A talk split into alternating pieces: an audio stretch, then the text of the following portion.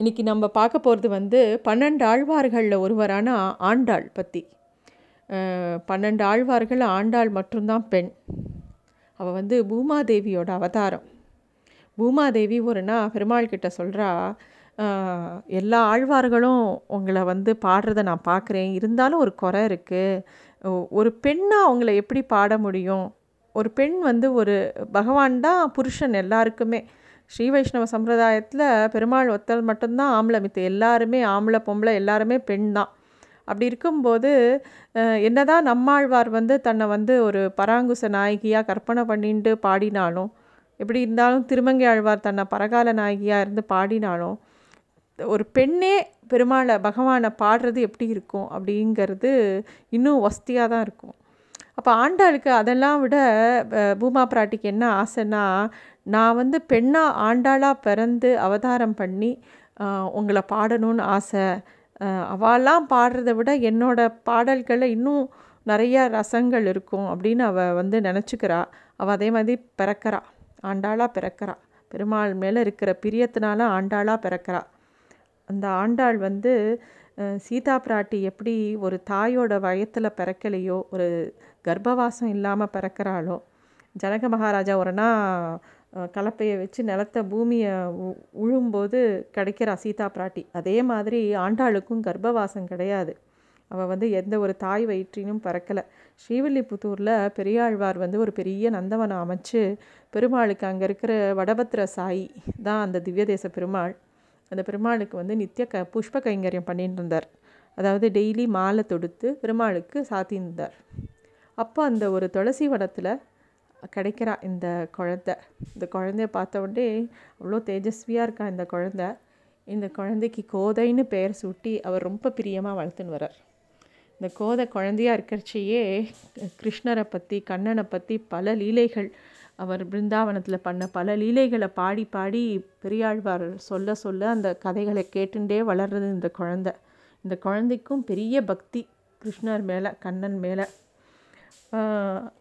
அப்படி இருக்கும்போது ஒரு நாள் எப்பயுமே வந்து பெரியாழ்வார் வந்து அந்த புஷ்பத்தை வந்து மாலையாக கட்டி வடபத்திர சாய்க்கு சாத்திர வழக்கம் இருந்தது.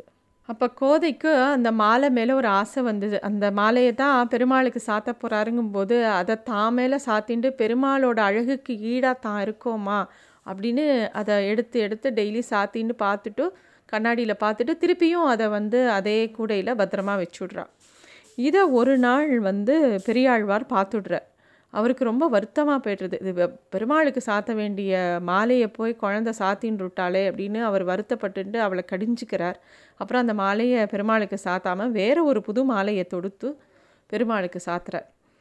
அன்றைக்கி ராத்திரி கனவுல வந்து பெருமாள் வந்து எனக்கு வந்து கோதை சூட்டி சூடி கொடுத்த மாலை தான் எனக்கு பிடிக்கும். அதுதான் எனக்கு ரொம்ப மனசுக்கு பிரியமானது.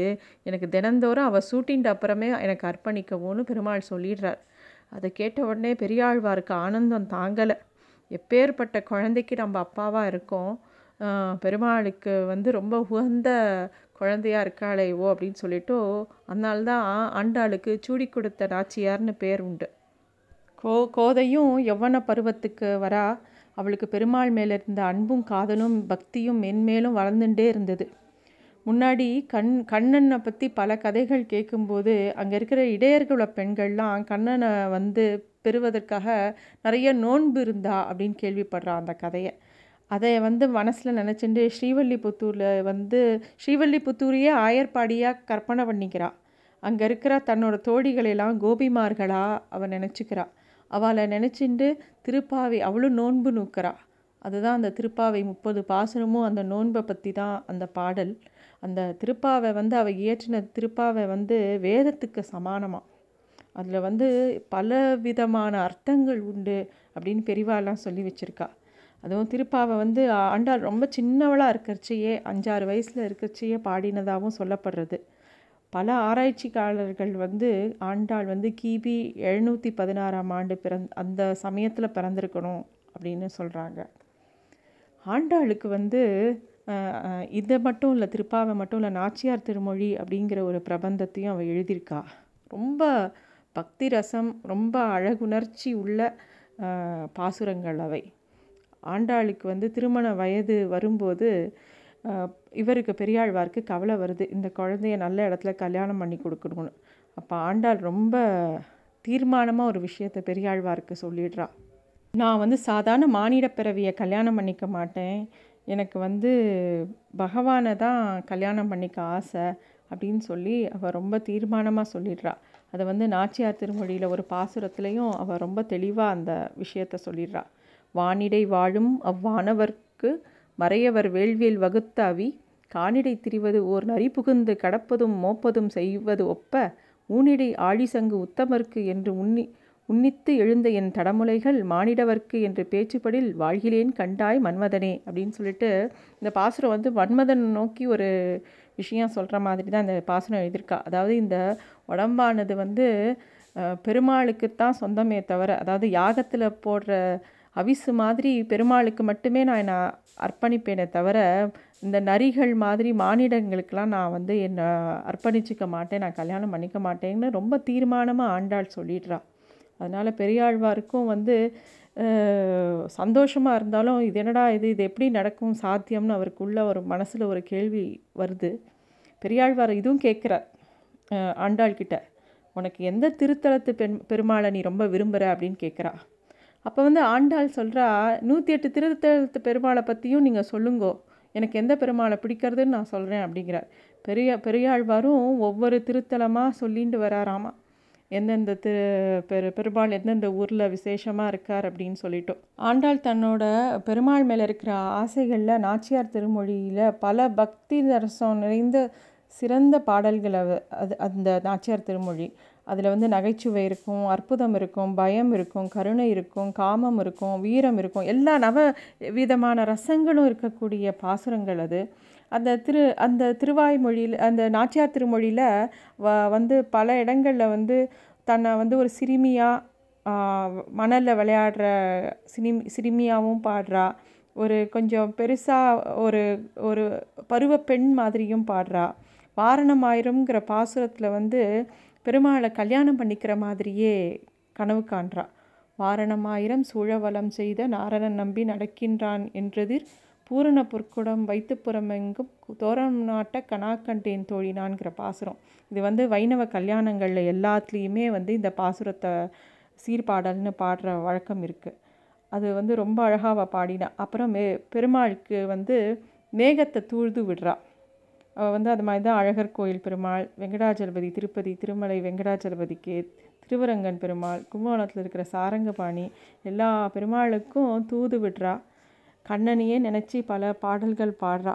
முடிவாக அவளுக்கு ஸ்ரீரங்கத்தில் இருக்கிற திருவரங்கத்தில் இருக்கக்கூடிய ரங்கநாதர் மேலே தான் அவளுக்கு ரொம்ப பிரியம் வந்து இருக்குது அவள் தான் கடைசியாக அவள் வந்து அதை தான் சொல்கிறாள் அந்த பெருமாளோட அழகில் தான் தான் மயங்கி போகிறதாகவும் அந்த பெருமாள் வந்து தலைமுடி அழகன் வாய் அழகன் கண் அழகன் அப்படின்னு சொல்கிறா அந்த மாதிரி நாச்சியார் திருமொழியில் ஒரு பாட்டில் சொல்கிறாவோ எழிலுடைய அன்னமீர் என் அரங்கத்து இன்னமுதர் குழல் அழகர் வாய் அழகர் கண் அழகர் கொப்புழில் எழுக்கமலப்பூ அழகர் எம்மானார்.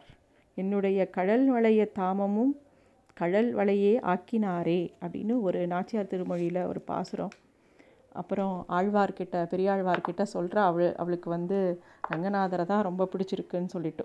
அன்றைக்கி அதுவும் திருவரங்கனையே கல்யாணம் பண்ணிக்கிறேன்னு அவள் சம்மதம் தெரிவிக்கிறாள் அது எப்படி சாத்தியம் அப்படின்னு சொல்லி பெரியாழ்வார் ரொம்ப விசாரப்படுறார். அன்றைக்கு இரவு ராத்திரி அவர் கனவுல வந்து ரங்கநாதரே ரங்கநாத சுவாமியே தோன்றி சொல்கிறார் உன் மகளை வந்து திருவரங்கத்துக்கு அழைத்து கொண்டு வாரும்னு சொல்கிறார் இவரும் வந்து எல்லா ஏற்பாடும் பண்ணி கிளம்பி திருவரங்கத்தை நோக்கி போகிறார் அதே மாதிரி திரு திருவரங்கம் கோவிலில் இருக்கிற கோவில் பணியாளர்கள்ட்டையும் பெருமாள் வந்து மங்கள வாத்தியங்கள் மாலை குடை சாமரம் எல்லாம் எடுத்துட்டு ஆண்டாளை வரவேற்க சொல்கிறார் இவா எல்லாரும் போனவொடனே ஆண்டாள் நேராக திருவரங்க கருவறைக்குள்ளே போகிறா பெருமாளை பார்த்தவொடனே பெருமாளோட ஐக்கியமாயிடுறா ஆண்டாள்.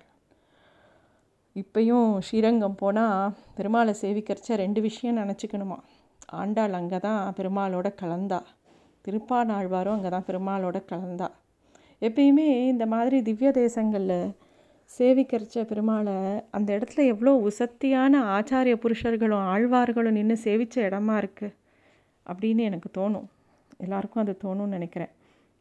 அதே மாதிரி ஆண்டாள் சி அதனால தான் திருக்கோளூர் பெண் பிள்ளை ரகசியத்தில் கூட பிஞ்சாய் பழுத்தேனோ ஆண்டாளை போல அப்படின்னு சொல்லி பிஞ்சாய் பழுத்தேனோ ஆண்டாளை போலன்னு அந்த அம்மையார் சொல்கிறா சுவாமி தேசிகன் வந்து கோதாஸ்துதி எழுதியிருக்கார். அதுலேயும் ஆண்டாளை பற்றி ரொம்ப வசதியாக சொல்லியிருக்கார்.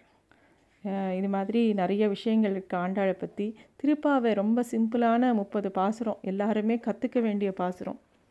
அதே மாதிரி முன்னாடி பெரியாழ்வார் கதை சொல்லும்போதே சொல்லியிருக்கோம். பல்லாண்டு எப்படி பெரியாழ்வார் பாடினாரோ அதே மாதிரி எல்லா சாத்து முறைகளையும் திருப்பாவையில் இருக்கக்கூடிய கடைசி ரெண்டு பாசுரங்கள் சிட்டஞ்சிறுகாலே வந்துன்னை சேவித்துன்னு ஆரம்பிக்கிற பாசுரத்தையும் வங்கக்கடல் கடைந்த மாதவனை கேசவனைங்கிற பாசுரத்தையும் எல்லாரும் சொல் சொல்லுவாள் சாதாரணமாக எல்லா திவ்ய தேசங்கள்லேயும் பெருமாள் கிழக்கு இல்லாத வடக்க நோக்கி தான் காட்சி கொடுப்பார். ஆனால் திருவரங்கத்தில் மட்டும் தெற்க நோக்கி பள்ளி கொண்டிருந்துட்டு எதனாலன்னா அவர் ஸ்ரீவல்லிபுத்தூரே பார்த்துன்னு இருக்காராம் அந்த மாதிரி பெரியவாள்லாம் சொல்லுவாள் ஆண்டாள் வந்து ஆண்டாளோட வாழி திருநாமத்தில் ஒரு வார்த்தை வரும். பெரும்பதூர் மாமுனிக்கு பின்னானால் வாழியே அப்படின்னு சொல்லிட்டு. ஆண்டாளை வந்து ராமானுஜர் அதாவது பெரும்புதூர் மாமுனினா ராமானுஜர். ராமானுஜர் வந்து ஆண்டாளை தன்னோட தங்கையாக ஸ்வீகரிச்சுக்கிறார். ஆண்டாள் வந்து பெருமாளுக்கு வந்து அந்த கூடாரை வெள்ளம் சீர் கோவிந்தா அப்படின்னு ஒரு பாசனம் இருக்குது அதில் மூடனை பெய்து முழங்கை வழிவார கூடியிருந்து குழந்தையிலரம்பாவாயின்னு ஒரு லைன் வரும். பெருமாளுக்கு வந்து நூற்றி எட்டு தடாகத்தில் வந்து சக்கரை பொங்கல் பண்ணணும்னு ஆசைப்படுற ஆண்டாள். அதை வந்து அஹ், பாஷ்யக்காரரான ராமானுஜர் அதை நிறைவே